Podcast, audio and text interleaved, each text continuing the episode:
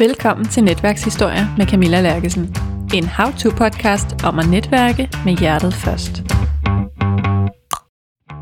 I dag skal du høre historien om Charlotte Heje Hase, som jo også er en af mine personlige netværkshistorier. For det her, det er historien om, hvordan vi mødte hinanden. Jeg startede med at se Charlotte, eller høre Charlotte faktisk, i øh, en podcast om enagrammet, som øh, hun lavede sammen med Flemming Christensen, som jeg også fulgte på afstand. Og så endte vi med at skrive sammen og øh, begynde at gæste hinandens projekter og kurser. Og øh, i dag, der arbejder vi jo tæt, tæt sammen og har en podcast masterclass for folk, der gerne vil bringe deres podcast videre og få flere lyttere og skabe mere salg og have det sjovere, mens de podcaster. Så i dag arbejder vi rigtig, rigtig tæt sammen. Men dengang, der kendte vi hinanden meget, meget pæfærdigt. Og det her, det er historien om, hvordan det ene blev til det andet. Og det er nogle af de historier, jeg godt kan lide at fortælle her i Netværkshistorier. Altså netværk er for mig jo rigtig vigtigt. Jeg er ikke, jeg er ikke receptionstypen. Jeg er blevet inviteret til rigtig mange receptioner, fordi at jeg, både da jeg var redaktionschef for psykologi, men også mit virke som podcaster, og jeg har podcasten Den Forfatterhjørnet. Men øh, jeg må indrømme, at det er ikke lige mig. Jeg står gerne i hjørnet og snakker meget intenst med en eller to. Så det er jo ikke så, det er, men til gengæld er jeg rigtig god til at netværke på de sociale medier.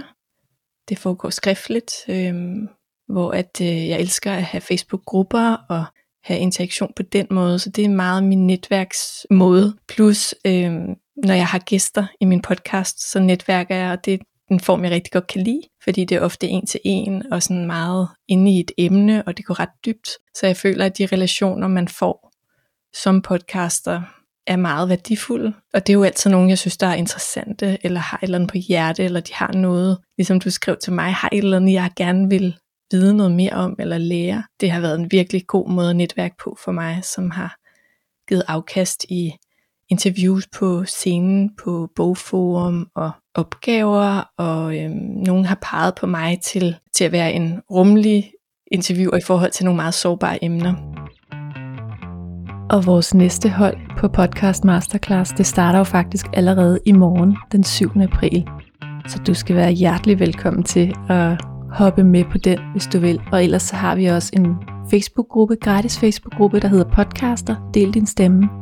Og der deler vi også nogle af vores bedste tips og tricks til at komme i gang med podcaste, eller til at blive endnu dygtigere til det.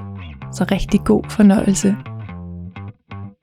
Velkommen til Netværkshistorier, Charlotte Hej Hase.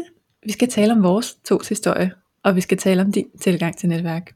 Men jeg har faktisk lovet lytterne for noget tid siden, at vi skulle fortælle vores historie, fordi jeg synes, den er så god. ja, tak for det. Kan du selv huske, hvornår vi øh, først stødte på hinanden? Jeg tror, altså jeg kendte dig før. Det ved jeg ikke, om jeg har fortalt dig, men jeg vidste bestemt, hvem du var.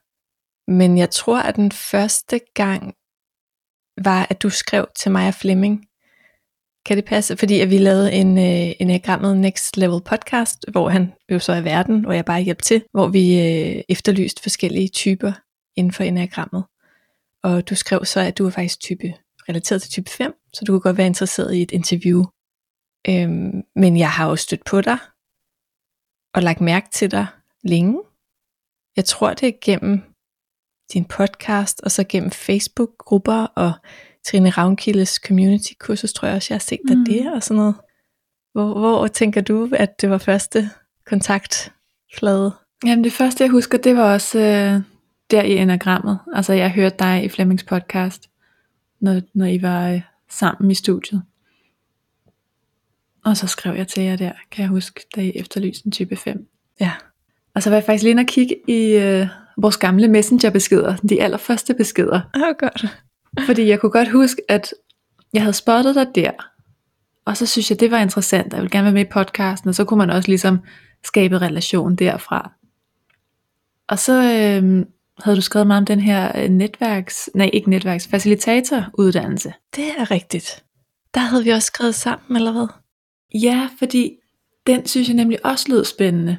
Og så må jeg jo øh, blankt indrømme nu, ikke, per podcast, at den lød spændende. Jeg havde ingen lund råd til den. Jeg tænkte bare, at det var en virkelig god undskyldning for at skrive, fordi så falder man lige snak, og så havde jeg noget at spørge til, og så kunne det jo være, at der var en uh, god connection der. Det siger mig virkelig noget nu. Men det er rigtigt, det er, fordi jeg var så begejstret for den, så jeg skrev om den på Facebook. Øh, og så, så overvejede du, om det måske kunne være noget for dig. Ja, ja. og det var Lykke Rixes øh, gruppefacilitatoruddannelse. Og den er jo meget netværksagtig. Det tænker jeg også kommer op i, i dag faktisk. Øh, at det, det er også noget med at, øh, at være i en gruppe og fremkalde hinanden på en eller anden måde. Men det er virkelig sjovt. Nogle gange så synes jeg, det der med netværk, det er lidt som øh, dating. Altså hvor man har set nogen, hvor man er sådan, ej du er spændende. Jeg må finde på et eller andet at spørge om. ja, det er rigtigt. Og jeg kan huske, at jeg var virkelig ærgerlig over, at vi havde jo faktisk fundet en case, så vi kunne jo ikke lige bruge dig der. Men vi vidste jo godt, at det skulle vi da gøre på en anden måde, og det må man så sige, at det er blevet til, til noget andet, ikke? Fordi nu, nu har du jo faktisk øh, et øh, freelancer-arbejde hos Flemming, ja. som jeg havde før, øh, om enagrammet med Facebook Community Manager og podcast redaktør osv. Jeg kan også huske, at øh, jeg ved så ikke, hvad der skete efterfølgende, men jeg kan huske, at du kom på mit podcastkursus, og jeg tænkte bare, oh my god, det, du har jo allerede en fed podcast. så jeg kan jo ikke, øh, altså den der følelse af, nu bliver jeg afsløret, ikke? Nu kommer oh. der en ind her, hvad, hvad vil du her, ikke? Og det endte jo med, at, øh, at jeg så tog fat i dig og sagde, hey, må jeg ikke interviewe dig til, jeg ved faktisk ikke, om det var det forløb eller næste, omkring din evne til at komme i medierne, fordi med din podcast Bevidst Introvert, der har du jo været ude og tale meget omkring det at være introvert. Og det er det, som, som mange nye podcaster og senere podcaster sådan efterlyser det den her, men det er fint, nu har jeg min egen platform, men hvordan, øh, hvordan får jeg den historie videre ud? Og det så jeg bare, at der, der har du virkelig talent. Øhm, og det vil du gerne. Og så interviewede jeg dig over Zoom til det forløb, og så havde du Soul Space, mm. øhm, en Facebook-gruppe, hvor du interviewede mig om at podcaste. Så det var også lidt sjovt, der skete et eller andet der. Der var sådan, jamen, jeg har noget øh, viden, og du har noget viden, og kan vi hjælpe hinanden? Mm. Ja, så det blev hurtigt sådan, ret hurtigt sådan forretning, ikke? Øh, at der var et eller andet med, at, øh, at vi kunne noget sammen, eller vi kunne give hinanden et eller andet, der ja. var relevant for det netværk, vi var i. Og det synes jeg er meget sjovt, fordi den der øh, Soul Space, det var jo øh, for coaches, så det var gratis at være medlem af. Og der var mange, der sådan, sagde, kan det betale sig at, at lave sådan en gratis gruppe, og hvorfor skal folk ikke betale noget hver måned for at være med? Og, og det kunne man helt sikkert også godt have gjort, men jeg fik bare så meget værdi ud af at skabe det her netværk. Og jeg havde jo først Flemming med, inden og øh, fortælle om enagrammet, og så havde jeg dig med inden og fortælle om podcasting. Og hvis ikke vi ligesom havde haft de der sessions, hvor I var gæster, så havde vi jo ikke fået styrket vores relation, og så tror jeg slet ikke, vi havde siddet her nu, og at vi to havde arbejdet sammen, og Flemming og jeg arbejdede sammen, og vi alle tre arbejdede sammen. Det er fuldstændig rigtigt, og jeg laver også mærke til den måde, du sådan faciliterede den soul space på sammen med, med din kollega, altså det der med øh, at give noget fedt indhold og skabe nogle samtaler, og faktisk være oprigtigt interesseret i dem, der var derinde, og skrive tilbage og så videre. Ikke? Og det er, jo, det er jo meget gavmildt, øh, men det gør jo så også, at man, hvis man sidder på den anden side, tænker sådan, Nå, du, du er faktisk øh, interesseret i at hjælpe, eller støtte, eller få mig frem. Ikke? Øh, ja. ja, så nu sagde du lige, at nu, nu arbejder vi sammen. Jeg ved ikke, om vi skal sige det her, hvordan det gik videre. Jo, vi skal, ja. vil du ikke fortælle, hvordan det endte? Jo, jeg, ved, jeg håber ikke, det er endt. Nej, du ved, hvad jeg mener. Hvordan historien kom op til nu? Ja, jeg tror efter det, så inviterede du mig faktisk til Bevidst Introvert, din podcast, som case, fordi at jeg fik jo så lige sagt, at jeg, jeg er også introvert øh, af natur, og, øh, og så blev det sådan en rigtig fin personlig samtale, og det gjorde faktisk, at, øh, at jeg, jeg nævnte så også, at jeg har dulmet med alkohol i forhold til øh, min sensitivitet, som måske er endnu stærkere end min introverthed. Men det er meget, det er koblet sammen for mig. Øhm, og, og i og med, at jeg delte, jeg kan huske, jeg sagde til dig bagefter sådan, ah, er det mon... Så sagde du, det, ved du, jeg har hørt andre sige det, øh, bare ikke under en optagelse. Mm. Og, øh, og det fik du ret i, fordi der var mange, der skrev til mig efterfølgende. Og det gav mig også mod til at skrive et essay til politikken, da de ledte efter mit, mit livs største vendepunkt. Der kan man jo vælge alt muligt. Men et af mine store vendepunkt, det var, at jeg, jeg tror det er 10 år siden, holdt op med at drikke alkohol, fordi jeg kunne, ikke, øh, jeg kunne simpelthen ikke øh, styre det. Og det skrev et essay om, og det kom i politikken. øhm, og der skete en masse der også. Øhm, så det, det på en eller anden måde var det at tale med dig, øh, fik du fremkaldt noget i mig, en historie i mig, som jeg var nu klar til at fortælle. Øhm, så det styrkede også vores, øh, hvad kan man sige, vores forbindelse, at mm. man kan være øh, så ærlig, og noget, der måske ikke er super flatterende, og det så lander godt. Altså fordi du har en, øh, en du, du havde sådan, du skabte sådan en fin tryghed i din podcast, og en øh, også identifikation. Du sagde også, jamen jeg har også prøvet noget lignende. Øh. Så, så på den måde synes jeg, jeg tænkte, wow, jeg kan også stole på dig, så jeg vidste, du kunne holde, holde deadlines, hvis du lavede fedt indhold, at jeg kunne købe ind på, på sådan dit, dit DNA i din forretning, som jeg ser noget med, at, at få de stille stemmer frem også, som jeg også virkelig brænder for. Så, øhm, så stod jeg noget tid efter, og, øh, og min forretning som selvstændig arbejder med folk, der er i gang med podcast eller skrive bøger, øh, voksede mere, end jeg egentlig kunne holde til i forhold til min tid. Og jeg har så lang tid sådan drømt om at have en, øh, en samarbejdspartner i en eller anden form, og så blev du ved med at dukke op i mine tanker, og så tror jeg, at vi tog et fysisk møde på traktørstedet. Kan det passe?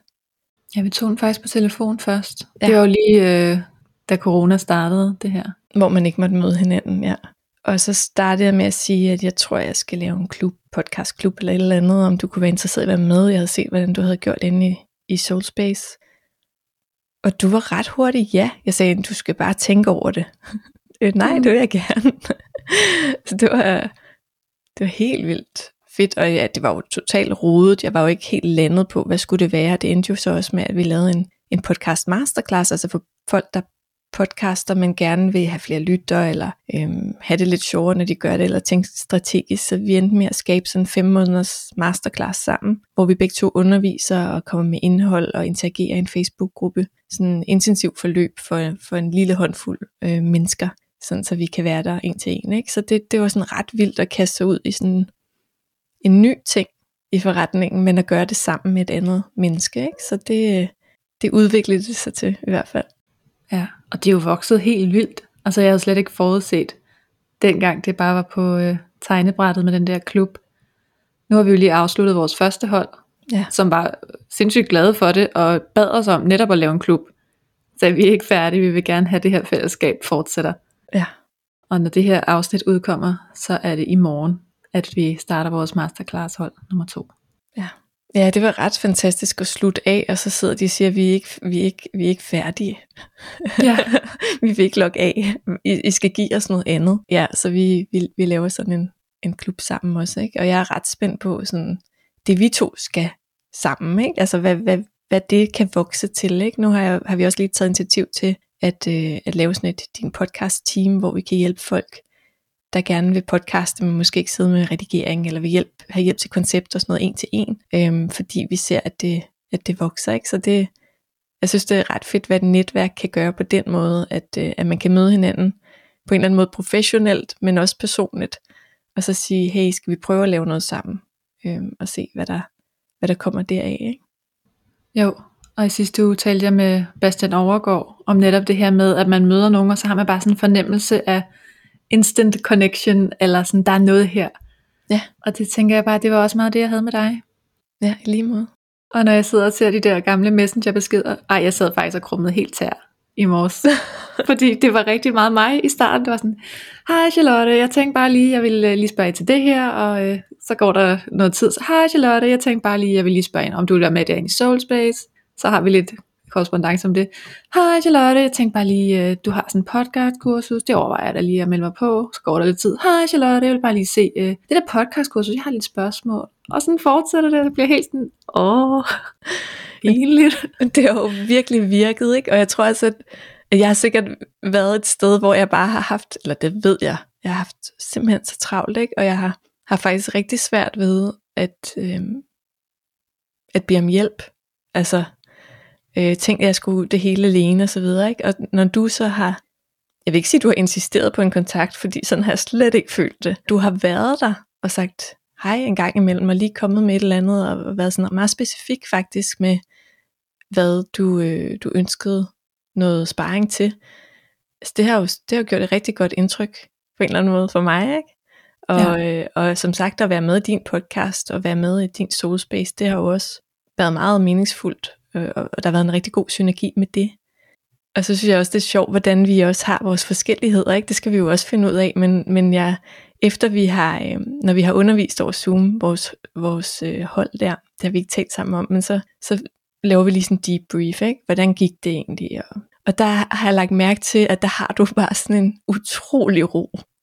Øhm, og sådan en, hvor jeg faktisk altid går lidt i panik bagefter. Det er så mærkeligt, men jeg er sådan lidt, øh, var det der godt nok, eller øh, skete der noget der? Jeg har så mange antenner, at nogle gange kortslutter det for mig, øh, hvor at, at du sådan virker nøgtern og sådan, jamen det gik jo godt, eller de sagde jo sådan og sådan, og det er faktisk rigtig dejligt, for før at, at vi lavede noget sammen, så skulle jeg helt igennem en optagelse for at se, hvordan var det i virkeligheden, det gik.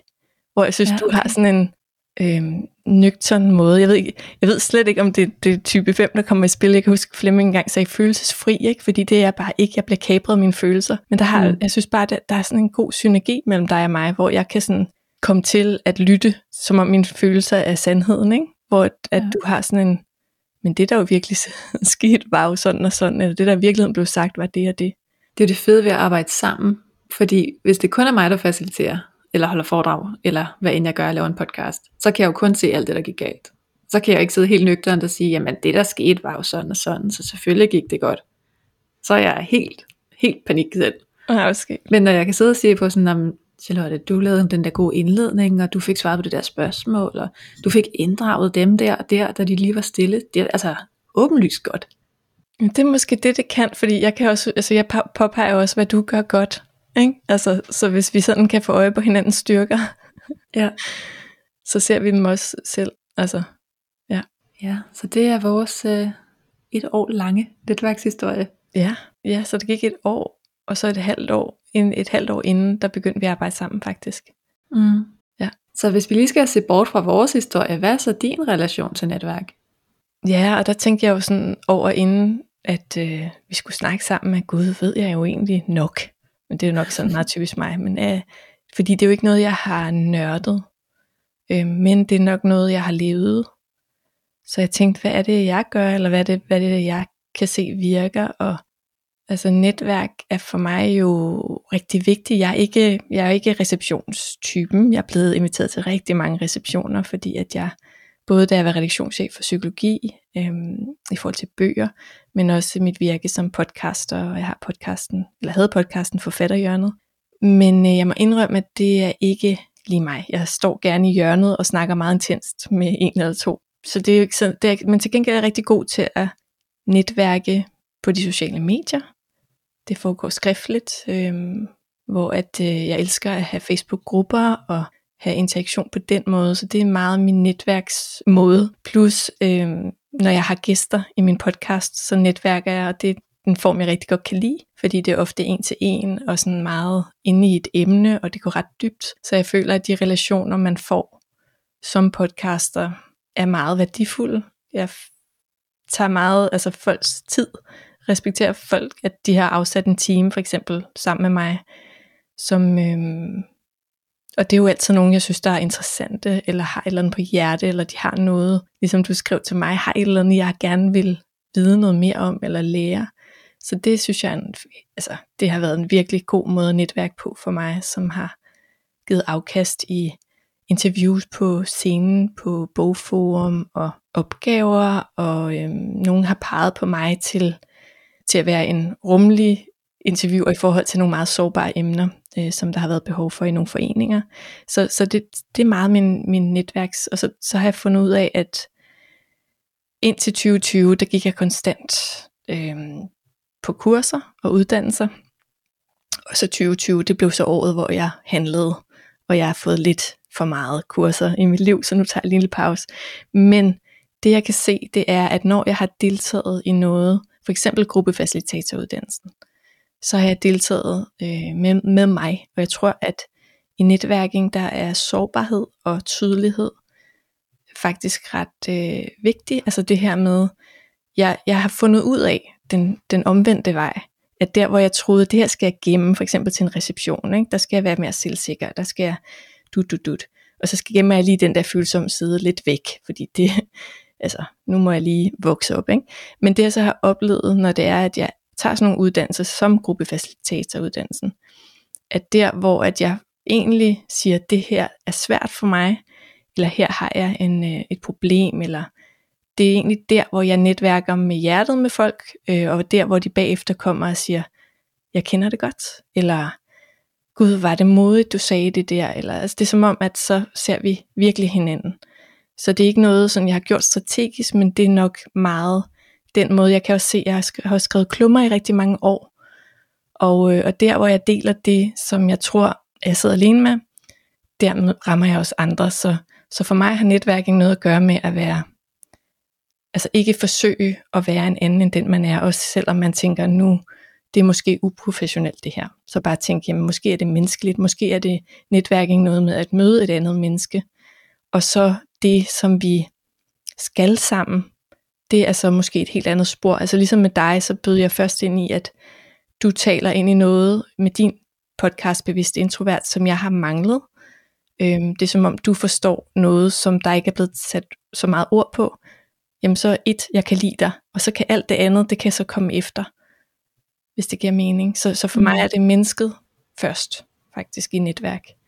Ja, jeg kan faktisk virkelig kende det der. Jeg har jo også øh, i lang tid prøvet at være mere udadvendt og ekstrovert, end jeg egentlig er. Fordi det var ligesom det, jeg følte, der blev efterspurgt. Både på jobmarkedet og når folk sagde, ej prøv lige at, prøv lige at stille flere spørgsmål, prøv lige at tage med til lidt flere ting, prøv at være lidt mere spontan, og prøv at tage ordet. Og jeg kan bare se, når jeg så tillader mig selv at være mit helt introverte jeg i de her situationer, så tiltrækker jeg jo mennesker, som jeg meget bedre kan bonde med, og som måske meget bedre kan få en fornemmelse af, hvem jeg er. Og måske er det okay, at nogle andre tænker, hold da op, hun er for lidt, eller hun ja. er for intens. Øhm, måske det er okay, fordi måske vil det altid være et, et, et ulige forhold, eller u, altså at hvis man skal være en anden, end man er, for at, at den anden kan sige, det er fedt dig, vi skal lave noget sammen, så skal man jo ikke det. Altså. Jo, og så får du lov ligesom at skinne igennem med dig. Der var der har faktisk været et par stykker, der har sagt til mig om den her podcast, hvor er det fedt, du laver en netværkspodcast for introverte. Mm-hmm. Og det er det jo ikke, faktisk. Det var aldrig tanken. Men det er det lidt alligevel. Fordi det er min stil, og mig, der stiller spørgsmålene, og mig, der vælger gæsterne. Og derfor kommer vi tit ind på det her med, at synes, netværk er sådan lidt grænseoverskridende, og sådan lidt for meget i virkeligheden.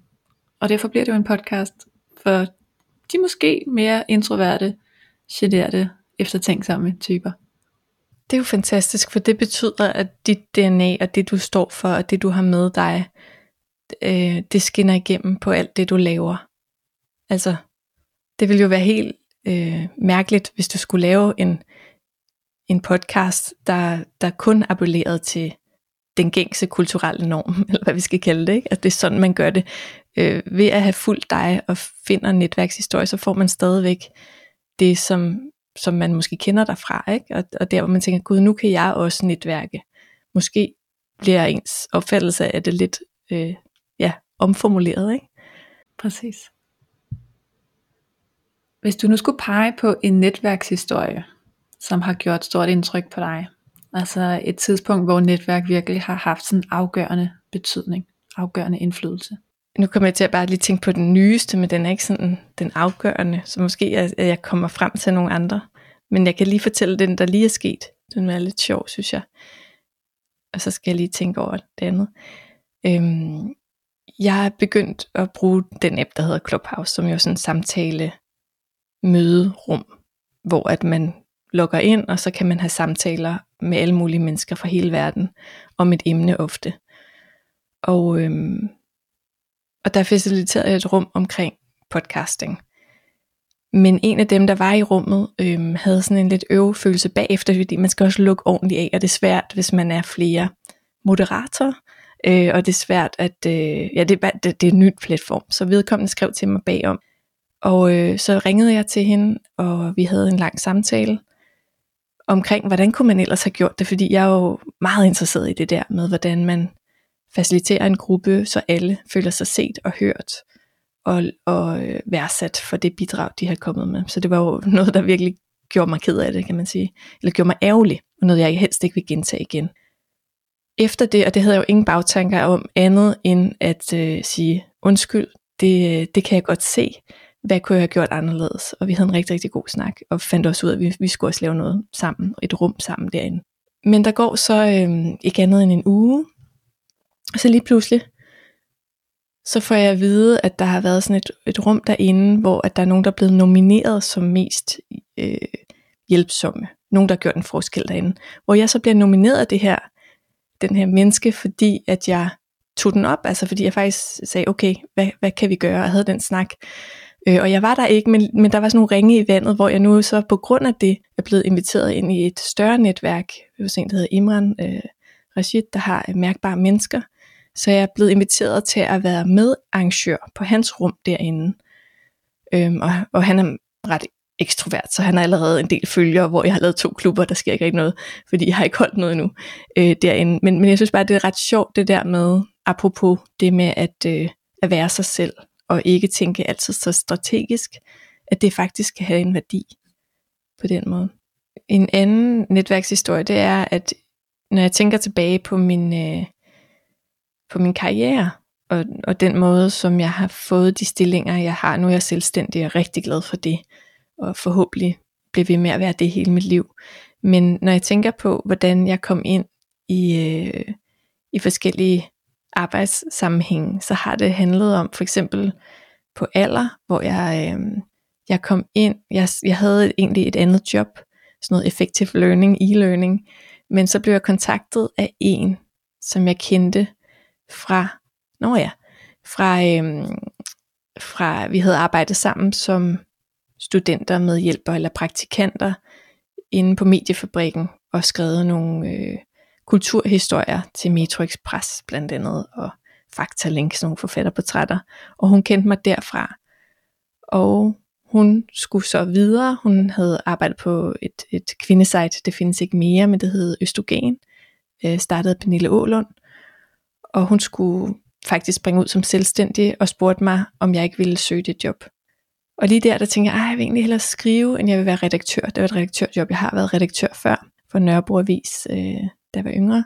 Og, øh, men alligevel, fordi at det var hende, så gik jeg så til den samtale, og hun, jeg havde en fordel i og med, at hun havde sagt, Charlotte har jeg arbejdet sammen med, hun kan holde deadlines, hun er innovativ, og hun er god til, til at arbejde i team. Så jeg tror egentlig, det, det var det, der gjorde, at, at jeg fik stillingen. Og øhm, jeg fandt hurtigt ud af, at det var, altså, det var ikke lige mit drømmejob, fordi det var meget østrogen, altså det var meget kvinde, det var makeup og udseende, og ja, det har ikke lige min store interesse, men jeg synes stadigvæk, det var spændende at øh, styre redaktionen, og det var rigtig fint at lære at bruge nettet på den her måde. Jeg havde været blogger i nogle år før det, så lige pludselig at bruge det mere strategisk, hvor vi skulle have dem ind i en klub blandt andet, en, øh, en en østrogenklub, hvor der var nogle forskellige arrangementer. Men det der så virkelig skete, det var, at jeg vidste, alder er jo stort, så jeg tænkte, det er jo fedt at komme her ind. Øhm, da jeg var da jeg gik i 9. klasse, var jeg i praktik på hjemmet og tænkte, ej, jeg arbejder for Dameblad, det lyder egentlig, det, det synes jeg var ret sjovt, at skulle ud og interviewe pjævret og sådan noget. Så, øh, så jeg kiggede på porteføljen, og kiggede på, hvad kunne være spændende herinde. Og det eneste blad, jeg i virkeligheden selv læste, det var psykologi. Og jeg er meget interesseret i selvudvikling og mennesker. Så jeg tænkte, det var bare sådan en drøm. Altså, øj, kunne man komme derover, men jeg tænkte, det, det, er, det, var, det var nogen, der var ældre end mig, der havde de der store stillinger. Men jeg begyndte så at have ørerne lidt ude, og på et tidspunkt så søgte de sådan nogen, der ville omtale de bøger, der blev sendt ind i psykologi. Så straks sagde jeg, det vil jeg gerne, så det gjorde jeg så ved siden af det andet. Og, øhm, og det, det skete så også det, at jeg kom under psykologi, som, altså det her brain, det kom under det også. Så da jeg hører, at, øh, at redaktøren, redaktionschefen der vil sige sit job op og arbejde på et andet blad, så kunne jeg bare mærke, ja, yeah, jeg var ved at dø indeni, og så gik jeg straks over og skrev en ansøgning, og gik ind med det til, øh, til chefredaktøren. Og det var meget sats, fordi hun var også min chef, så på en eller anden måde sagde jeg jo, at det job, jeg har nu, jeg vil faktisk hellere noget andet. Og øh, ja, jeg endte også med at få det, men det der med at komme ind gennem en anden kontakt, og så på den måde bevise sit værd, og hele tiden have en føler ude, og give noget, som jeg ikke vidste ville blive til noget, altså det, det var i hvert fald vejen for mig ind i det, som af min, af min fastansættelse var mit drømmejob på det tidspunkt, og som jeg var rigtig glad for i nogle år, før jeg skulle noget andet. Og jeg tror ikke, at hvis jeg ikke havde været inde i alder, og hvis jeg ikke havde på den måde øh, netværket og, og vist mit værd, så havde det været sværere at lande den stilling der. Hmm. Ja, den er god. Den er lige præcis det der transparente billede af, hvordan foregår det i virkeligheden, når man får job gennem netværk. Ja. Og så havde du en anden også. Jamen, så er det bare det er lidt en anden vej, altså hvor at, øh, at for eksempel når jeg har, øh, jeg har sådan et begynder online podcast kursus, og når vi runder af, så plejer jeg, at det har jeg kun gjort de sidste fire hold. Men det vil jeg gøre fremover altid. Øhm, der slutter jeg af med at kåre, altså at sige, dem der er aktive. Der er jo nogen, der ikke er aktive, men, men dem der er med på Zoom-møderne, eller dem der er inde i øh, Facebook-gruppen, dem lægger jeg mærke til. Og så får de så nogle forskellige titler, for eksempel den, der har gjort den største forskel for holdet. Øh, Øh, der er nogen, der er altid rigtig, rigtig gode til at kommentere andre. Den største fighter, altså en, der har måttet, øh, den største fighter, altså den, der har måttet kæmpe med teknikken, men er kommet igennem, eller i hvert fald altså ikke er givet op. Og, og ja, der er alle mulige øh, kategorier. Og, og to af dem, som jeg sådan har kåret, der, der skete faktisk et gennembrud gennem det. Øhm, den ene var øhm, en, der hedder Nana, som lavede simpelthen så flot et øh, podcast cover, hvor jeg sagde, wow, der kan du virkelig noget. Og hun er faktisk endt med ikke at få sin podcast ud. Den, øh, den er i tænkeboks. Men det, som, som skete, det var, at, at hun blev kåret som den, der lavede det flotteste cover. Og så begyndte de andre også i gruppen at, at søge hende, fordi kan du ikke lige hjælpe mig nu at sidde med Canva i 4800 timer, og, jeg, og det bliver bare ikke pænt. Øh, så hun begyndte at hjælpe, og hun begyndte også at finde ud af, jamen hun vidste, at hendes karriere skulle til at ændre sig. Og, øh, og ved at få den her anerkendelse, og det netværk, så fandt hun ud af, at måske kan jeg faktisk godt det, fordi hun startede jo med at gøre det gratis.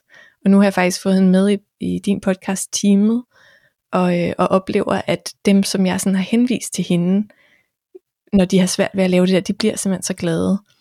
Øh, så på den måde kan man sige, at jeg tror også netværking handler om at øh, se hinandens talenter og skubbe det frem øh, på en eller anden måde. Ja. Hmm. Ja, det tror jeg virkelig også. Jeg kan heller ikke lade med at tilskrive hele mit netværk, at jeg er selvstændig i dag. Fordi hvis ikke folk ligesom havde prikket til mig og sagt, det er fedt det der, eller det er spændende, eller det vil vi gerne høre mere om, så havde jeg jo ikke selv haft mod til at gøre det. Er det rigtigt? Hvordan, hvordan så det ud? Det synes jeg er spændende. Jamen det har været, øh, der, i starten var det jo rigtig meget efter foredrag, at folk var gode til at sige, ej det var fedt det der, eller det var spændende, eller jeg kunne kende mig selv i det du sagde, tak fordi du sagde det højt. Og det gjorde, at jeg havde lyst til at, at gøre det igen. Fordi jeg synes ikke foredrag var sjovt, da jeg startede. Jeg brugte jo, jeg ved ikke hvor mange timer, altså hele ugen op til mit første foredrag, der sov jeg jo nærmest ikke. Jeg sad bare og stirrede ind i min skærm og kunne ikke finde på noget, og sad og skrev fuldt manuskript, fordi jeg ikke turde andet. Og jeg havde, altså jeg endte med at købe 10 sorte, højhalsede t-shirts, da jeg begyndte at kunne se, okay, det er noget, jeg skal gøre igen det her. Fordi dem kunne man ligesom svede igennem, uden at nogen så det. Og så kunne jeg gå ud i pausen på toilettet og skifte til en ny sort t-shirt. Og jeg synes virkelig, det var frygteligt. Og det havde jeg ikke, altså, det var jeg gået igennem igen og igen, hvis ikke jeg havde fået respons. Ja, så det at du kunne se, at der var nogle andre, der virkelig altså, fik noget mod og noget identifikation gennem det, du fortalte, det gjorde, at du tænkte, jeg kan noget her åbenbart. Ja. Jeg har noget at give verden. Præcis. Ja. Det kan jo også være, at du har flettet den ind i en af dine foredrag senere hen, kan jeg forestille mig, at det her med, at det ikke er naturligt, det har ikke været naturligt for dig at stille dig frem. Fordi mm. så vil andre sidde dernede, gud, så kunne jeg måske også vende mig til det en dag. Ja, præcis. Ja, så jeg tror også, når man ser nogen, der gør noget godt, og så simpelthen siger, at det er de super gode til. Fordi det er ikke sikkert, at de selv ved det heller. Nej. Jeg bliver tit overrasket over, når jeg siger et eller andet, at folk er sådan, hvad? Nå, det? Ja, og det er måske også det, vi startede med at snakke om, at vi er gode til at lige fremhæve hinandens styrker, når vi er færdige med et, et møde. Lige at sige, hey, det der gjorde du godt, eller det er altså nogle gange lettere, desværre for andre, at mm. få øje på det, som måske ligger naturligt for os, så vi helt overser, at det var faktisk øh, et talent, eller det var faktisk noget, der jeg, jeg kan spille på, eller det er noget, som falder naturligt. Og måske også, nu har jeg afsnit 2 i den her serie, er et afsnit om imposter syndrom, eller imposter komplekset, kalder hun det faktisk, Anne Og det synes jeg bare var så relevant i forhold til netværk, fordi dels har vi brug for at, at få det der input. Nogle af os har i hvert fald brug for at blive spejlet. Og nogle af os tør ikke byde ind i vores netværk, fordi vi ikke tror, vi har nok at byde ind med. Desværre. Helt sikkert. Og det er jo også, altså, når man skaber noget selv, når man for eksempel er selvstændig, så, øhm, så det er jo ikke sikkert, der er efterspørgsel. Man ved ikke, hvordan det vil blive modtaget. Og derfor så tænker jeg, altså, så får man jo virkelig aktiveret den der med, kan jeg godt bare komme her og dele det her? Eller er der, må jeg det? Ved jeg nok? Og det er så vigtigt, at vi gør det. Ja. Hvis du nu skulle give et godt netværksråd videre til dem, der lytter med, hvordan kunne det så lyde? Måske at øh, lidt glemme de forestillinger, du har om, hvordan man netværker korrekt. Og så se på, hvad er dine styrker? Er det en til en? Eller er det skriftligt?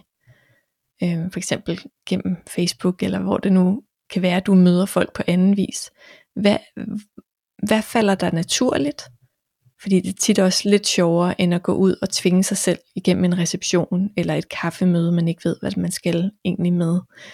Øhm, så jeg, jeg tror egentlig det der med, at ja, du skal finde ud af selvfølgelig, hvad du, hvad du vil netværke for. Hvad, hvad er dit mål egentlig med det? Det er jo selvfølgelig godt at sætte sig klart, men jeg synes også, det er ret vigtigt at, øh, at spille på, på de, de strenge, man selv har fået med. Sådan så det bliver noget, der, øh, der virker naturligt at modtage, men også at udføre. Så hvad kunne være første skridt, hvis man skal i gang med at netværke? Måske at finde ud af, hvem vil man gerne netværke med.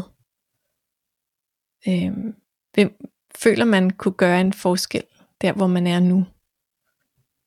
Og så finde ud af, hvad er den rigtige form at tage fat i det her menneske på. Som jeg kom ind på tidligere, så synes jeg jo, hvis man har en podcast, at det er, det er en fantastisk platform, fordi det der med at bede, jeg ved også, der er nogle tidligere, der har sagt det i, i din podcast, men det der med at bede om en, en times kaffe eller et eller andet, det er faktisk rigtig meget at bede om. Hvorimod hvis man siger, jeg har set dig øh, gøre det her, jeg synes det er helt fantastisk, og det er relevant for mig og mit netværk, selvom du måske ikke har et stort netværk endnu, men det kan du jo få, hvis du har en podcast eller en eller anden form, øh, må jeg interviewe dig til det. det. Det kan i hvert fald være en måde at gøre det på. Ja, man kan jo selv, hvis man nu ikke har en podcast endnu, eller sit eget medie på den måde, så kan man jo udgive det på LinkedIn for eksempel. Ja. Der behøver man nemlig ikke at have en hjemmeside eller podcast eller noget endnu. Det er et godt sted at, at fange et publikum, nogen der synes det er spændende det man laver. Og så kan man altid lave sit eget niche-medie bagefter. Helt enig. Man skal ikke vente til man har alt kørt i stilling, før man begynder. Jeg havde, da jeg begyndte podcast, havde jeg ikke nogen hjemmeside, jeg havde ikke noget nyhedsbrev. Øhm, og, og det fik jeg at vide, at det er nok meget godt at have. Men jeg var nødt til at starte med lysten. Altså starte med, det er det her, jeg har lyst til, og så, så bygger jeg resten op senere. Så ja, man kan sagtens øh, bruge LinkedIn, hvis det for eksempel er arbejdsrelateret. Så det er et perfekt sted at lægge ting ud. Jeg skal lige prøve at se, jeg tror det er i afsnit 5, at jeg taler med Anne Risom Svends, der netop gjorde det her. Men hun lavede simpelthen det her, hvor hun ville gerne være, øh, hvad hedder det, tekstforfatter, copywriter. Og hun havde sådan en idé om, at det var lidt tørt. Det er for det der bare at sidde og skrive. Så hun gik ud og interviewede en masse andre tekstforfattere om, hvordan det egentlig var, og hvad de egentlig lavede.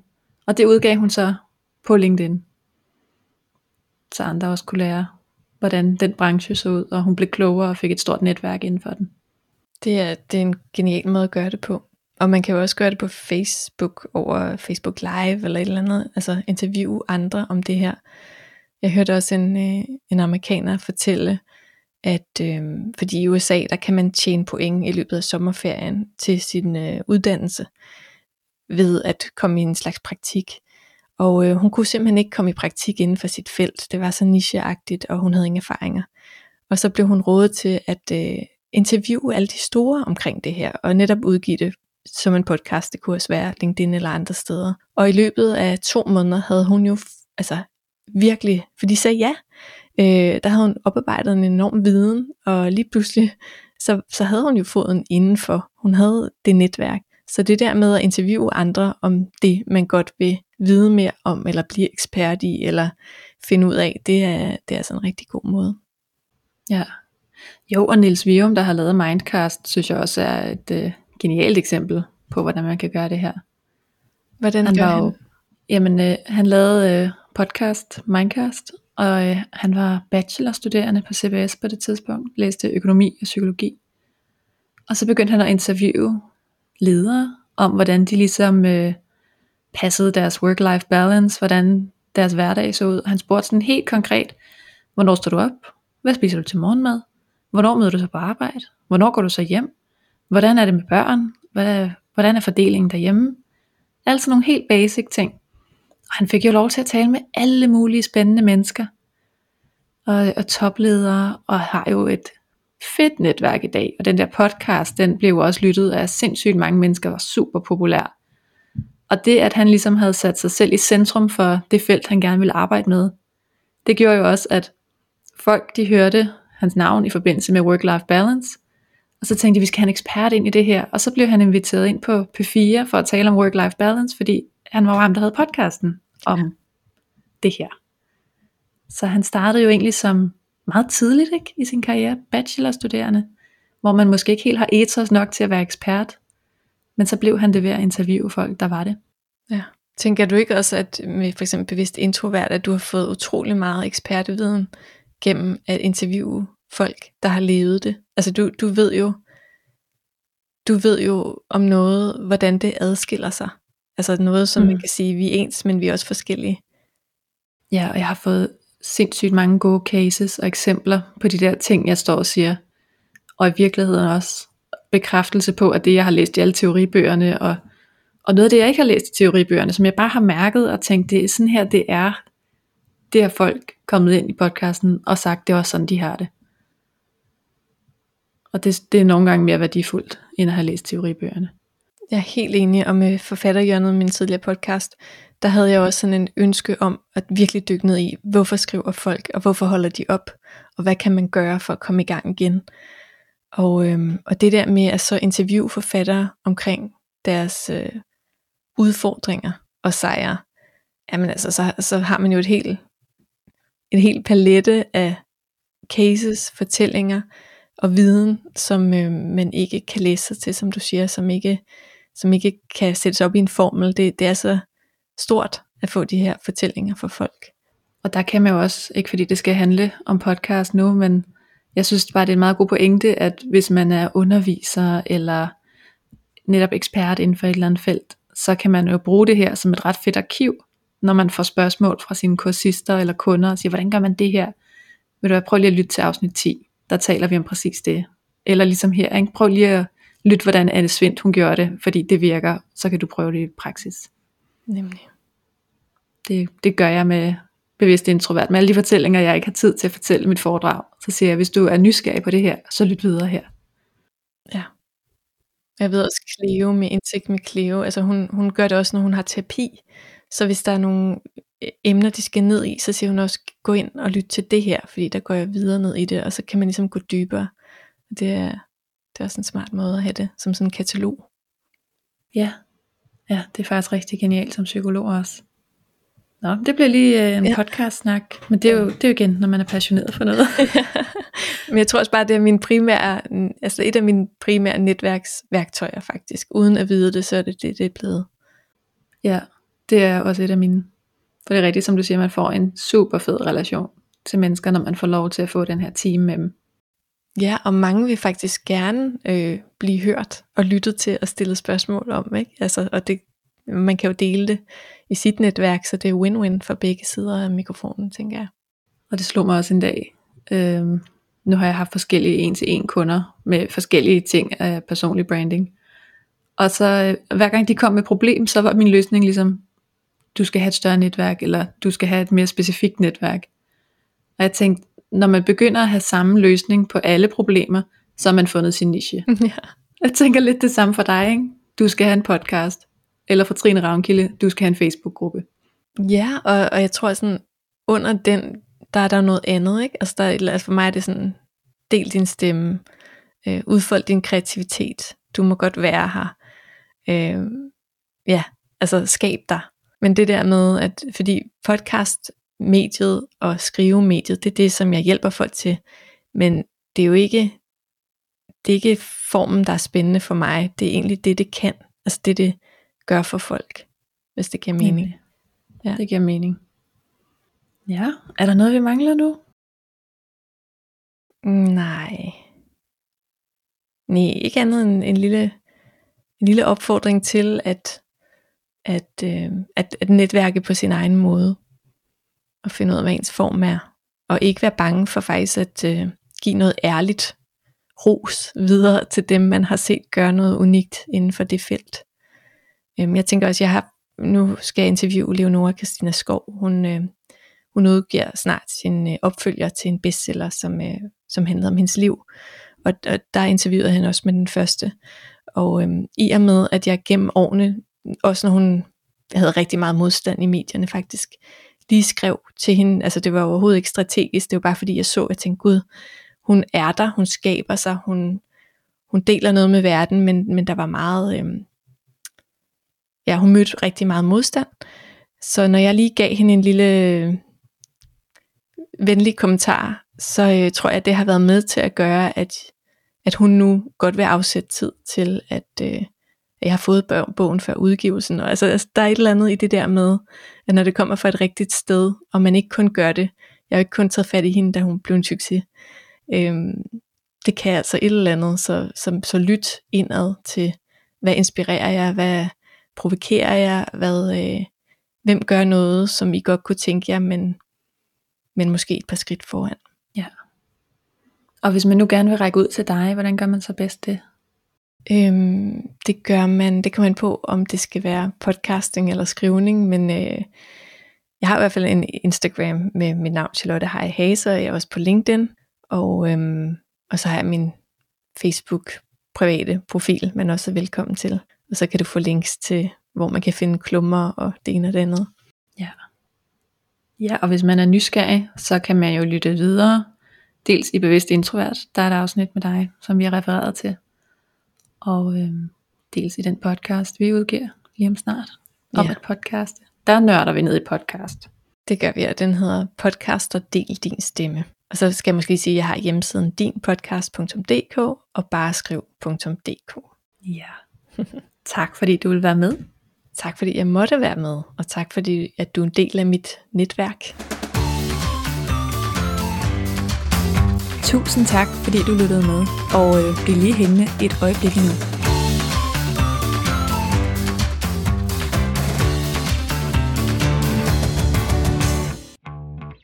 Allerede på torsdag kan du høre mere netværkshistorier, for på torsdag der får jeg besøg af Ibraun, der er lektor på DPU, og han er blandt andet rigtig, rigtig dygtig til facilitering af netværk, af relationer, af interaktioner. Og han svarer på, hvorfor det er så svært at gå til konferencer, til receptioner, til festlige lejligheder i det hele taget. Hvorfor er det, danskerne har så svært ved at øh, tale med fremmede, og hvordan kan vi blive bedre til det og gøre det nemmere for os selv. Og hvordan bliver festerne sjovere. Så vi skal tale om klassikerne, small talk og receptioner, og det bliver mega spændende. Han sammenligner blandt andet med England og USA, hvor man gør det på en helt anden måde, og siger lidt om, hvad vi kan lære herhjemme fra dem. De her torsdagsafsnit, det er jo mine torsdags bonus nørdeafsnit, hvor det ikke er en personlig fortælling, en personlig netværkshistorie, men hvor jeg har en ekspert i studiet, der gør os klogere på networking, og hvordan gør man det så i praksis, og også lidt teoretisk. Så det glæder jeg mig rigtig meget til at have endnu en omgang med til jer. Det er det der med at afslutte, som vi lige taler om her, fordi der er ingen, der siger, at du skal snakke med et menneske, der ikke giver dig noget i mere end 10 minutter, og så kan du bare gå. Men hvordan går man fra et menneske, man lige har indledt en samtale med? Det er super, super svært. Mega svært. Ja, og der vil jeg lige minde om, hvordan amerikanere gør. De siger, nice talking to you, catch you later, og så skrider de. Og så er der ikke mere i det. Og det synes vi danskere er så forfærdeligt. Og det er jo en forfærdelig kliché. Jamen, hvad skal man ellers sige, når man ligesom synes, at nu vores samtale, skal vi ikke finde nogle andre mennesker? Altså, og der er ingen grund til at stå og kede sokkerne af hinanden. Altså, hvis du ikke har det sjovt, så har jeg det sikkert heller ikke sjovt. Og hvorfor skal vi så blive ved? Så må vi ligesom sige, at vi prøvede, men det var ikke det var os, der havde humor sammen, eller vi kom fra to helt forskellige verdener, eller du står og tænker på ham, der du meget hellere vil tale med end mig. Hvorfor skal jeg så stå og, og spille din tid? Så lad os bare skilles her. Så lad os lyttes ved allerede på torsdag. Husk, du altid kan skrive til mig, hvis du har spørgsmål eller forslag, som jeg skal have med i podcasten.